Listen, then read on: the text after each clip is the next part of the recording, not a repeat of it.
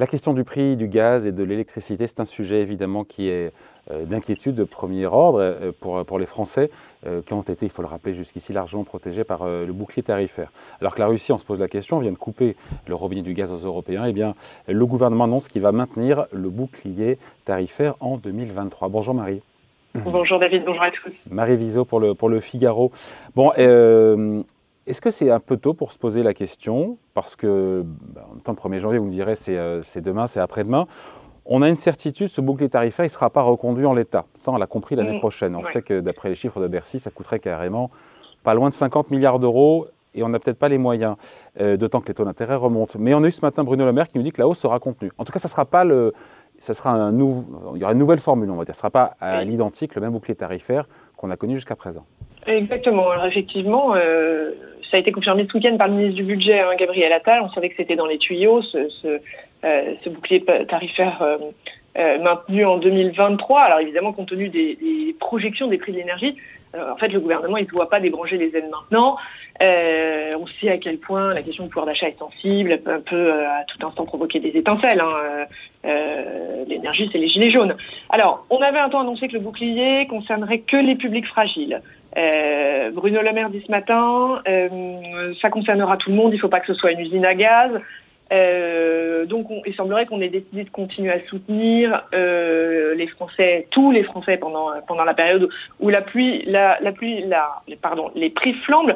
Mais euh, ça n'a pas l'air encore très clair. Hein. Euh, on a tous entendu ensemble la conférence de presse d'Emmanuel Macron hier soir. Il parlait lui d'un plus grand ciblage, qu'il fallait accompagner les classes moyennes et ceux qui travaillent et les publics et, les plus fragiles. on, sent que tout ça est, pas complètement euh, calé. Alors, euh, vous avez raison, David, le bouclier va pas rester en l'état.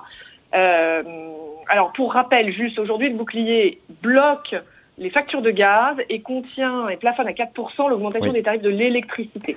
vous disiez, hein, si on continue comme ça, compte tenu des prix de l'énergie, c'est un gouffre financier pour les caisses de l'État. Euh, donc c'est les paramètres qu'on va faire évoluer et les seuils sont en cours de discussion. Euh, vous rappeliez le, le, les chiffres là, il faut en avoir un autre à l'esprit, c'est celui de 24 milliards. Le bouclier tarifaire depuis l'automne dernier, c'est 24 milliards d'euros. Le plafonnement euh, des tarifs de l'électricité, c'est un peu plus de 10 milliards. Euh, le, le, gel du gaz, c'est 6 milliards. Il faut, faut, rajouter à ça la ristourne sur les carburants, c'est plus de 7 milliards aussi. Euh, 6 plus 10 plus, euh, plus, on ne doit pas être loin des 24 milliards que je vous citais. Et puis il y a en plus euh, ce dispositif essence qui est musclé, euh, qui est musclé euh, à, à, cette rentrée avec les 30 centimes d'euros par litre contre 18 centimes. Alors vous voyez, je suis en train de faire une addition qui qui, qui s'allonge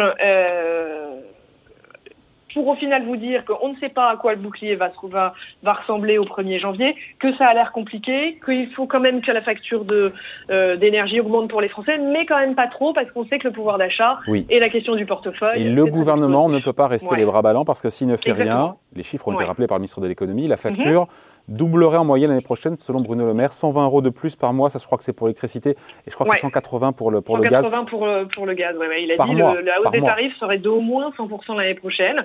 Euh, donc 120 euros, 180 euros. On va faire confiance aux calculettes de Bercy, hein, ça doit être euh, très loin de la réalité. Ce qu'on sait, pour l'instant, euh, Mais contenu, c'est quoi une hausse contenue Parce que contenu, c'est quoi? C'est 20%, c'est 10%, c'est 30% Ça ne sera pas 40 eh ben, manifestement, parce que je crois que on entend beaucoup, on entend beaucoup de choses. Hein. 8, 10, on, entend aussi, euh, on entend aussi 20%. Pour l'instant, le bouclier tarifaire, il a bien joué son rôle d'amortisseur. Hein. Ça, c'est l'INSEE qui le dit. Il a, il a réduit de moitié l'impact de la flambée des prix points de, euh, de l'énergie en France. Exactement, trois points de moins. Euh, voilà. Alors après, euh, les arbitrages sont en cours. Hein, je vous le disais tout à l'heure. Euh, ce qui est sûr, c'est que la facture va augmenter. Euh, c'est France Inter, je crois, j'ai entendu, hein, qui parle de 10 ou 20% d'augmentation. Ouais, le chiffre de 10 ou 20% euh, circule. Euh, après, tout est dans la définition de ce qui est acceptable dans les hausses de factures pour les Français. Est-ce que 20 c'est c'est acceptable pour, pour, pour les Français? On devrait le savoir assez rapidement. Hein, l'examen du budget pour 2023, il est présenté 26 septembre au Conseil des ministres et son examen dans la foulée au Parlement. On, on, on, on, va entendre beaucoup beaucoup parler de ce sujet. Les les parlementaires, les oppositions euh, vont, vont s'en emparer. Euh, on va être, les Français vont être fixés assez rapidement euh, sur ce point. Après, c'est intéressant parce qu'évidemment, il y a ce que paye le consommateur, puis il y a ce que paye aussi après le citoyen en impôts. Et il y a la sortie de Gabriel, Attal, ministre des Comptes publics, intéressante, qui affirme ne pas vouloir laisser dérailler à la fois ni la facture des Français, ni nos finances publiques. Mais on se dit que c'était un petit peu paradoxal, contradictoire quand même, non? Ah Oui, oui, hein. c'est très, très contradictoire dans, dans, les mots. Hein. Alors après, c'est toujours pareil, c'est une question d'équilibre. Euh, comme on le disait, continuer à aider les Français, tout en tenant compte quand même et avoir à l'esprit euh, les engagements euh, européens qu'on a pris euh, sur les, sur les finances publiques. Il hein. ne faut, pas oublier qu'on doit revenir sous la barre des 3% des déficits d'ici la fin du quinquennat. pour arriver à 3% et réduire le déficit, ça demande des efforts, ça nécessite des efforts. Pour l'instant, on est quand même dans une phase de dépenses assez extraordinaire. Moi, pour l'instant, je ne sais pas comment on y arrive à ces 3% de déficit d'ici la fin du quinquennat, compte tenu des, des, scénarios qui sont en train Mais de ça paraît loin, Marie, la fin du quinquennat, c'est pas pour Ça paraît loin et on aura eu le temps, on aura le temps de dire, comme tous les quinquennats précédents, que la crise a contrarié les plans de finances publiques du gouvernement. Mais, mais voilà, c'est quand même un objectif. Euh, euh, euh, qui existe. On, a quand même, on est quand même dans une période de taux d'intérêt qui remonte. Il faut faire un tout petit peu attention. Bon, donc en gros, on saura plus à la fin du mois, moment de la présentation du projet de budget 2023 On risque d'en savoir plus dans les jours qui viennent. Euh, Bercy est vraiment en train de travailler euh, au scénario. Donc avant la fin du mois, on est fixé.